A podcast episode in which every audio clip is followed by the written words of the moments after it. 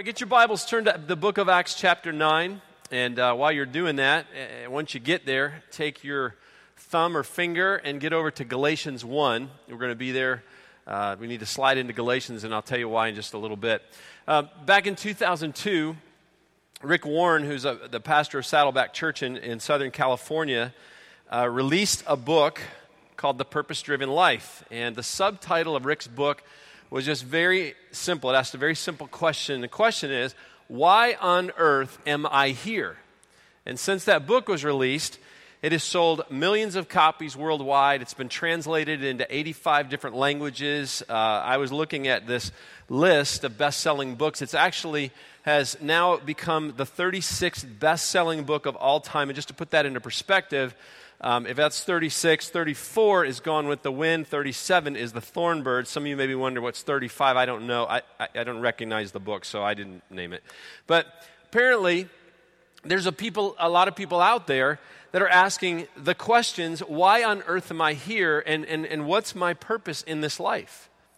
And some of you may be here this morning and you have been wrestling through a question like that. Why on earth am I here? What, what's my purpose in this life? And, and sometimes it's easy when you, or you get to a place where you go, okay, I, I thought I knew my purpose or I thought I knew what I was doing, you know, why God has me here. And all of a sudden, it's like I lost it. And I know for some of you who are mothers this morning, you feel like you feel like you've lost your purpose in life. Um, if you're a new mom or you have little ones at home, it's just easy to feel like you've lost your identity.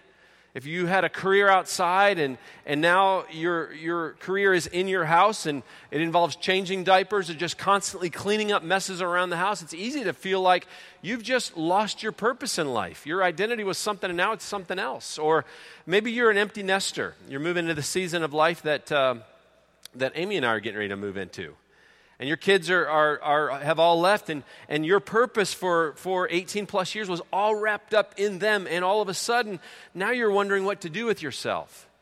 Or maybe you're in a season where you're getting a little older and you're feeling a bit like your, your best years of life are behind you and you're asking the question why on earth am i here I mean, you want to feel productive. You want to feel like you, you've still have a lot of energy left and, you're, and you want to make a difference with your life, and you're, but you're struggling. And, and I think whether you're a mom or whether you're a dad or whether you're a college student or whether you're an older adult or whatever high school, middle school, whatever season of life you're into, we've all had seasons of life where we've asked this question, especially during transition seasons like, what's my purpose? Why on earth am I here? What am I doing?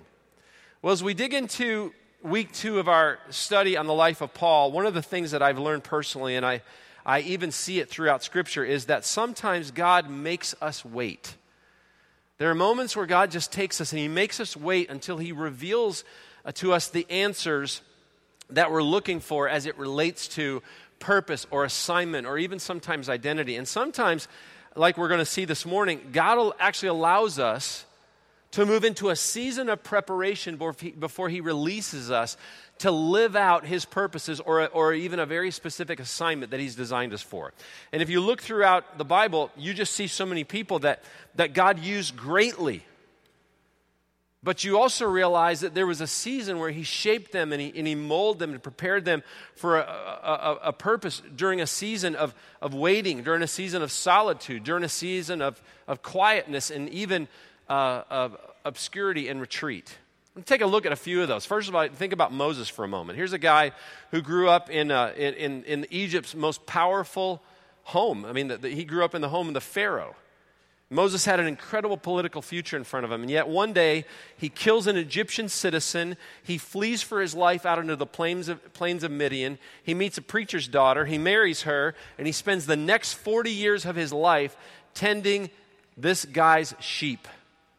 And all of a sudden, when, when, when Moses is 80 years old, some of you are thinking, you know, I'm, I'm not sure. I'm kind of older. I don't know if God has a purpose for me. Moses is 80 years old. God finally plucks him out, out of obscurity and he reveals his assignment to him, which was what?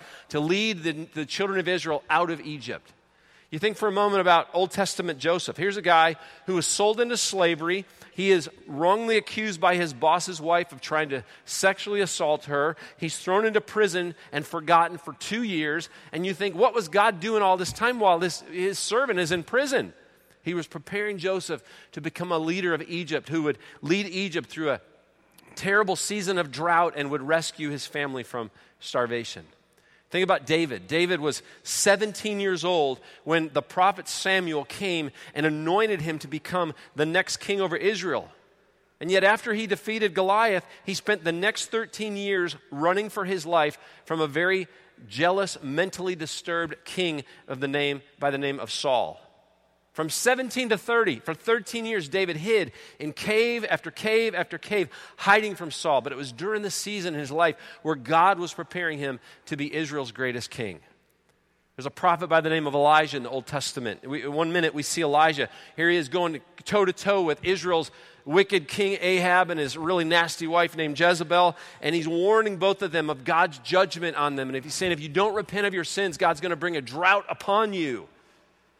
And the next minute, we see him hiding in a cave or hiding out, actually out in a ravine called Cherith, experiencing what I call a dry brook season of his life. And you look at that and you go, what is God doing during that season of hiding? He was renewing and refreshing Elijah emotionally and spiritually so that he could continue his ministry.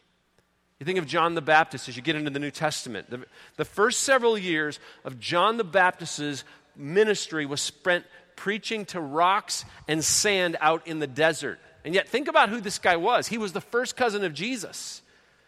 He would be the one that would publicly announce the beginning of Jesus' three year earthly ministry. But most of his own ministry was spent in solitude, it was spent in quietness, it was spent in obscurity. And the longer that I live and the more that I, that I look at God's word and study the characters that God used, I'm convinced that God uses moments and seasons of retreat.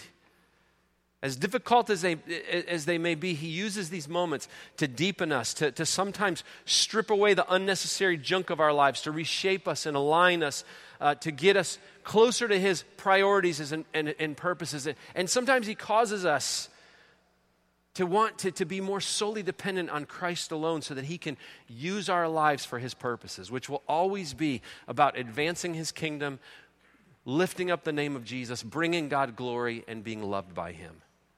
And this is where our guy Paul comes into the story. Paul the messenger.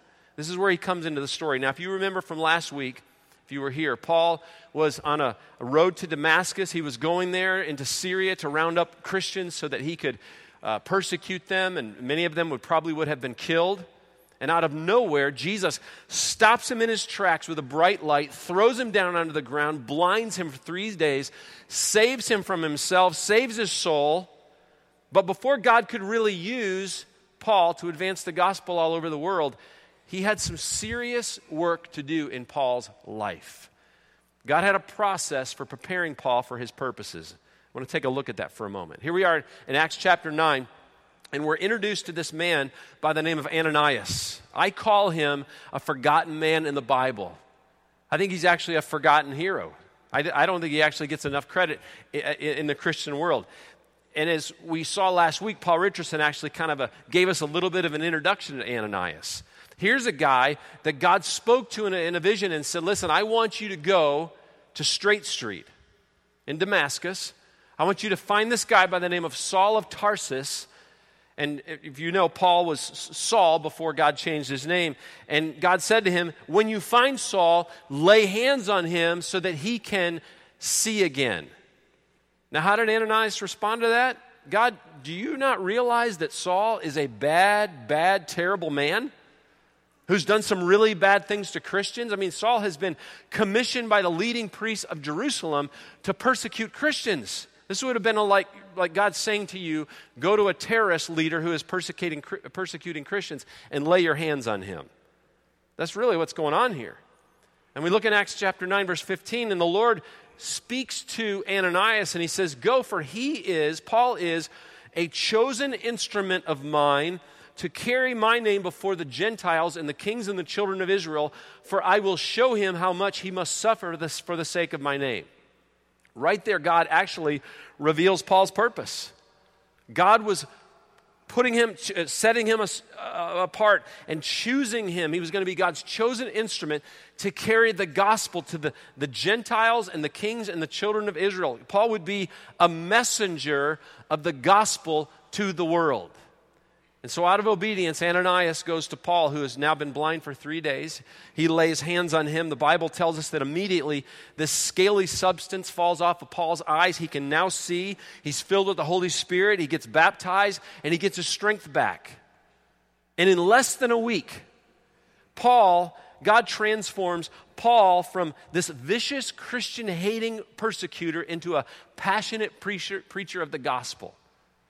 But, but before, all of a sudden, and here, and the reason I know that, you, as you look at this, you see Paul preaching boldly in the synagogues of Damascus. Matter of fact, Paul was so bold that the Jewish leaders decided to kill him. All of a sudden, they see him as this major threat.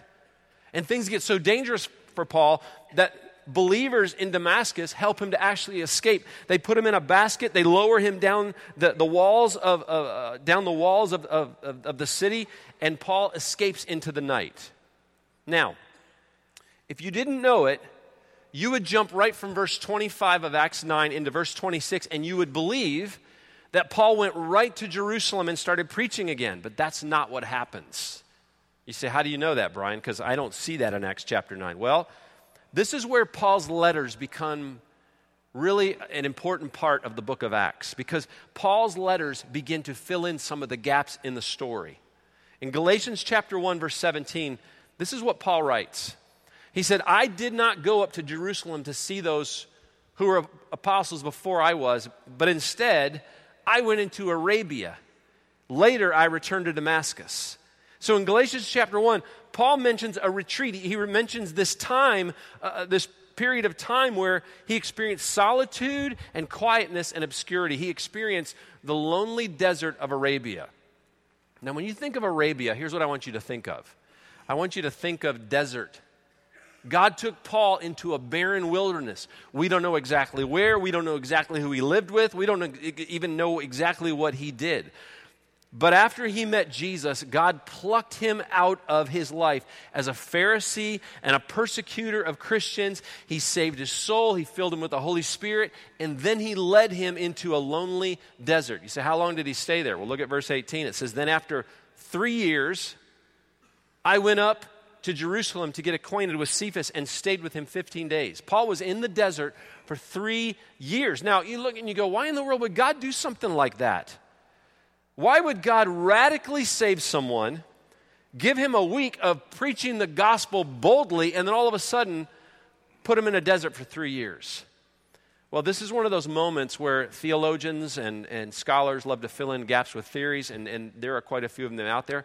However, I think Paul actually gives us, he actually speaks into this, and he gives us a hint as to what God was doing in his life over that three year period of time while he was in the desert. And we see this in Galatians chapter 1.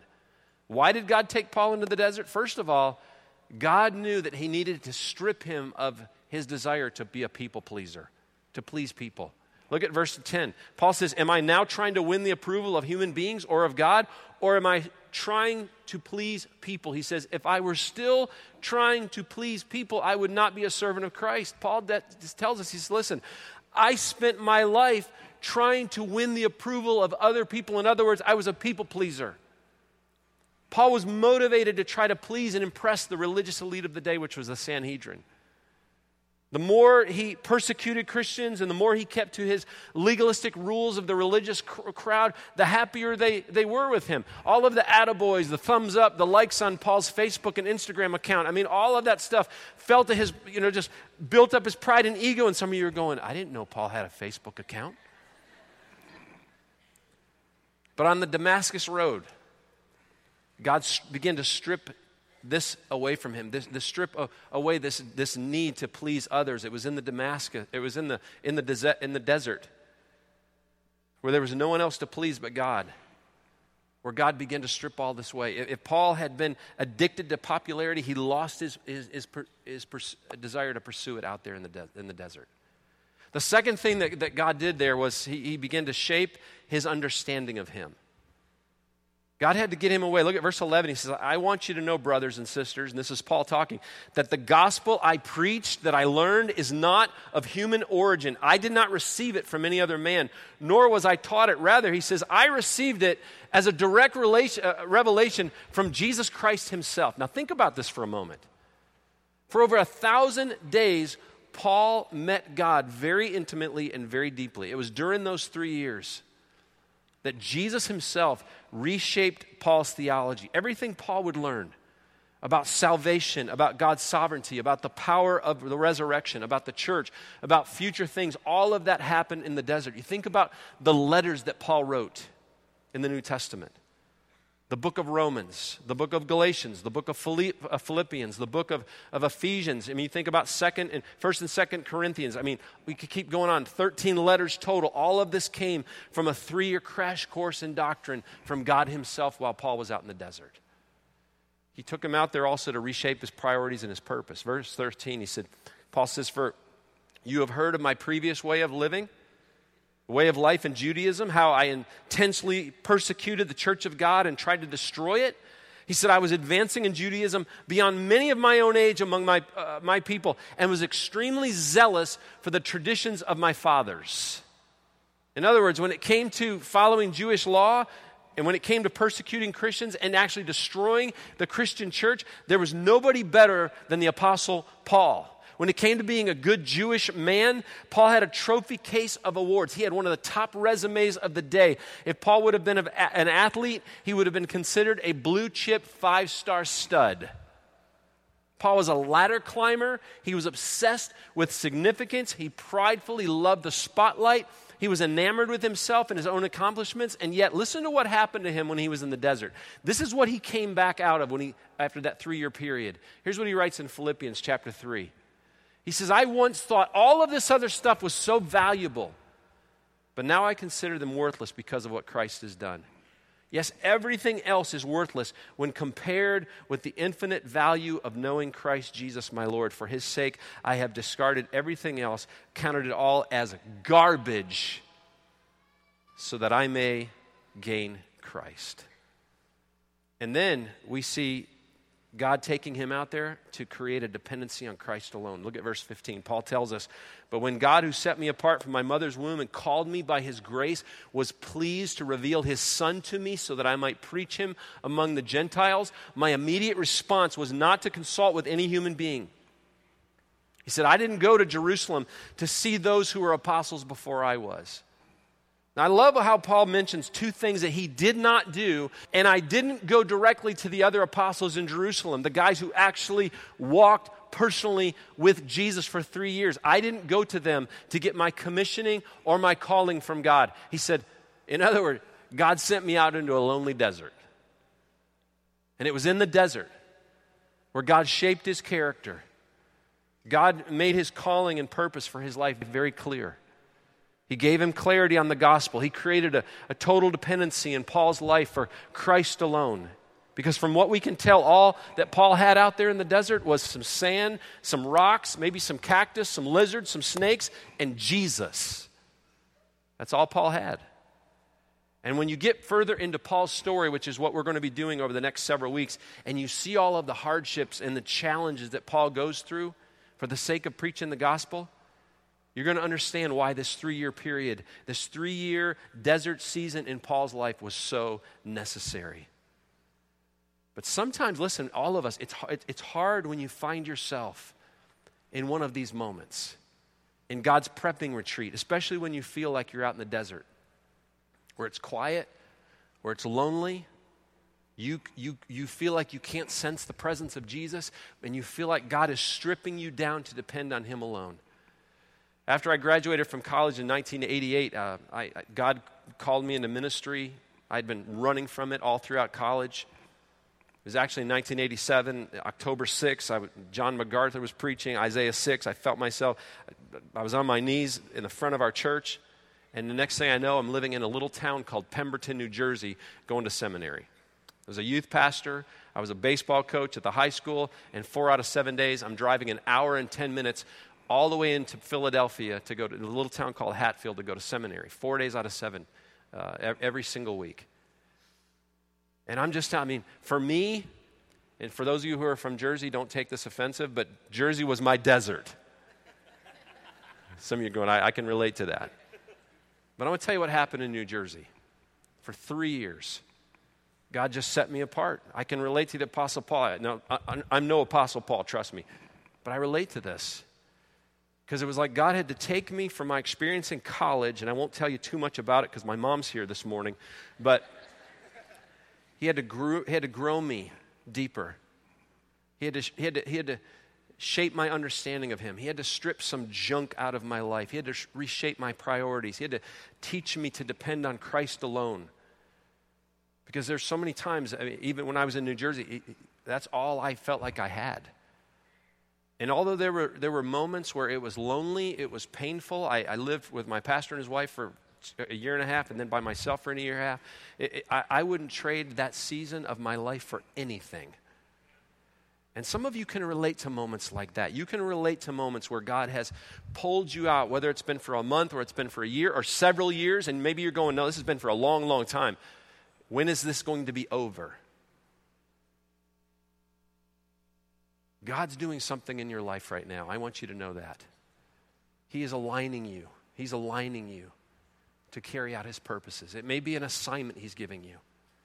So, what do we do when we find ourselves in seasons like this where God's preparing us for a purpose? Uh, how can we align our lives to where we're in such close fellowship with Him that we know what God's doing in our lives and we're not only fulfilling, but we're carrying out His purposes for our lives? We need to learn from the desert here. What can we take away from the desert, from Paul's experience? First of all, we need to slow down. We need to slow down and we need to make room for God alone, to be alone in God's presence. I want you to write down the word solitude. One of the things that Amy and I are so thankful for is we, you know, we think about Mother's Day, we're thankful for godly moms who both taught us how to spend time alone in God's presence every day, reading His Word, praying, seeking Him. For so many of us, listen, I mean, the idea of actually slowing down is painful. And for me, it's a constant challenge. If you're like me, I've had to, I've had to, over the years, I've had to discipline myself to just slow down and enjoy solitude because I'll be honest with you, I don't like solitude.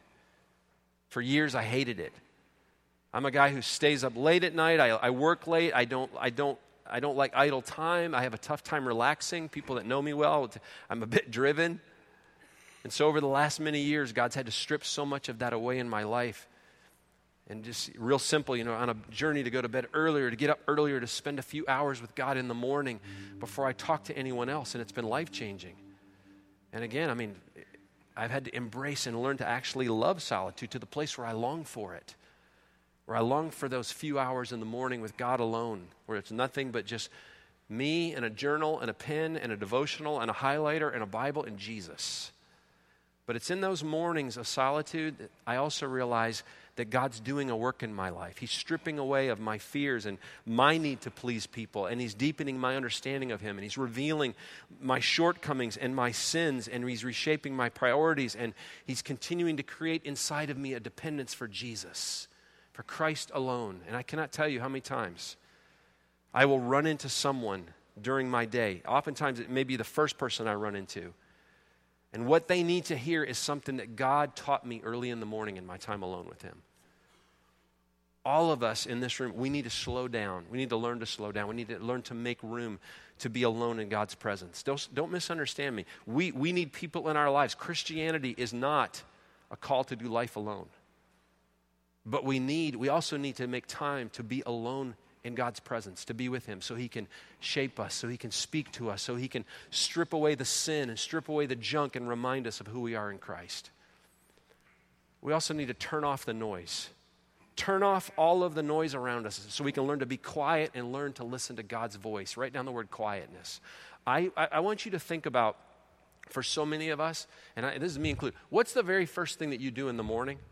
You probably reach over and you grab this this is a phone, a cell phone, and I mean, we, we start, what do we do? We look at messages, we look at all the texts we got in the middle of the night, we look at social media to see what's going on. I mean, what's the first thing you do when you get in your car? You turn on the radio.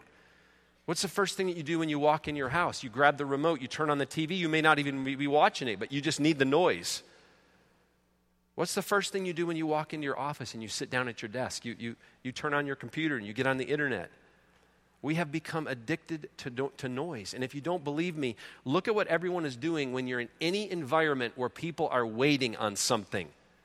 Heads down, looking at phones. Next time you're sitting at a stoplight, Look around at all of the people who have their head down on a phone. It's scary. We are a society that's bombarded with noise. We're bombarded with words. We're bombarded with opinions. We're addicted to information. And we're a society that can't stop talking. We have this desperate need to talk. And yet, we are more than ever in desperate need of wisdom, in desperate need of God's voice, in desperate need of God's direction, in desperate need of, of uh, answers for life's challenges. And you're not going to find clear purpose and direction for your life until you learn to stop talking and to turn off the outside noises around you and to learn to spend time quietly listening to the voice of God. You say, How do I listen to the voice of God? Listen, here, here's his words. He keeps talking to us through this book right here. Hebrews 4:12 tells us that this book is alive and it's active, which means that God is still speaking to us from his words. His words are still relevant to this day. And then the third thing we learn as we're trying to understand, Lord, how do we align ourselves with your purpose? The third thing that we learned from the desert is that we need to stop trying to make a name for ourselves and to focus our lives on making Jesus known. Write down the word obscurity. You say, what does that have to do with anything? Over the years, I've learned a few things about God's purposes. One, don't confuse God's assignments with God's purposes. Assignments change, God's purposes never change. His purpose will always be, for all of us who are Christ followers, it will always be about advancing His kingdom, lifting up the name of Jesus, bringing glory to God, and being loved by Him. Here's another key thing I've learned about God's purpose it never, it's never about us. It's never about making a name for ourselves. His purpose for our lives is never about our own personal advancement, our agenda, our fame, our popularity, our, pres- our prestige, or our, our glory. Now, we may get some notoriety from time to time out of the assignment that He has us in, but our job, job one, is to continue to give all the glory to God. I remember sitting in a conference in 2002, listening to Max Lucado make a statement that literally punched me right between the eyes. He said this God does not exist to make much of us, we exist to make much of Him. And I cannot tell you how many pastors that I know that I meet that have this so messed up. They get into ministry to make a name for themselves, and God says, Wrong. The church is the body of Christ, not your fan club. And listen, our job, it doesn't matter what you do, our job is to make Jesus known throughout the world, not to make a name for ourselves. And it's the same for all of us. My, uh, this life is never about making a name for yourself, it's about making a name for Jesus. That's our purpose. God's assignments for us may change, but His purpose will always be the same.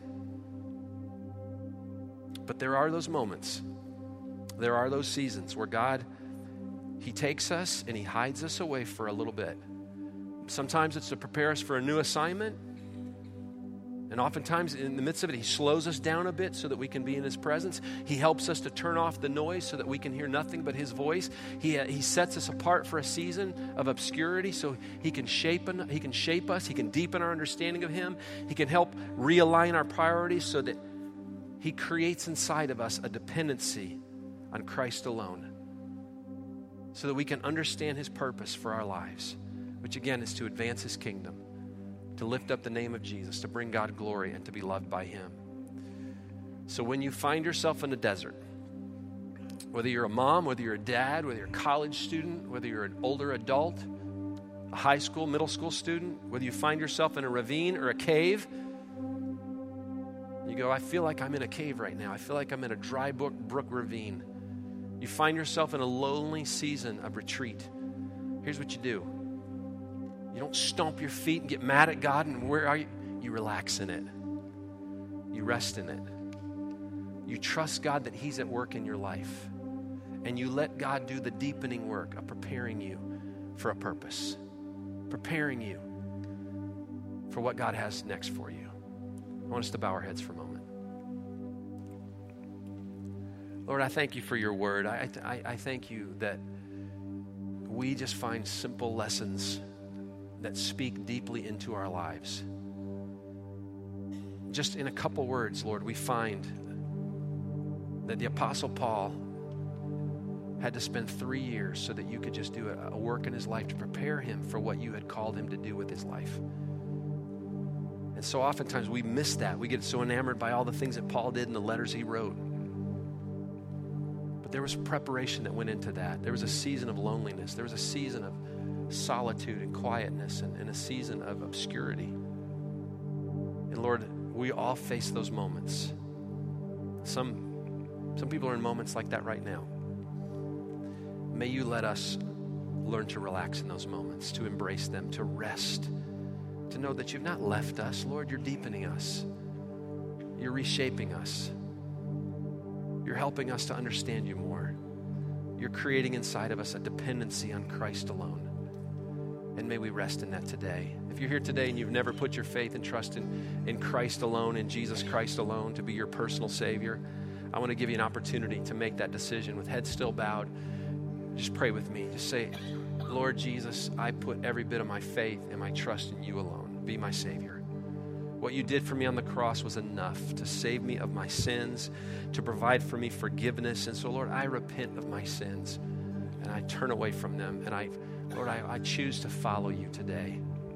What Jesus Christ did for me on the cross was enough. So, by faith, I receive this gift that you've given me of grace. Help me to walk with you now. If you just prayed that with me, get out your Get Connected card, fill it out, let us know you made that decision, take it to the Help Center. Father, for the rest of us, as we just kind of meditate and think about, Lord, what we learned here today, as we looked at the book of Galatians and as it filled in some gaps in the book of Acts, whether we're, Lord, in a season of preparation or going, coming out of one or going into one, Lord, where you're preparing us for a purpose. Lord, may we give our lives, all of us, to advancing your kingdom, lifting up the name of Jesus, giving you glory, and just, Lord, resting and just knowing that you love us, learning to just be loved by you. And may we trust you with all that you're doing in our lives and allow it, allow it to shape us, allow it to deepen us. And Lord, get us to a place where we are dependent on nothing but Christ alone.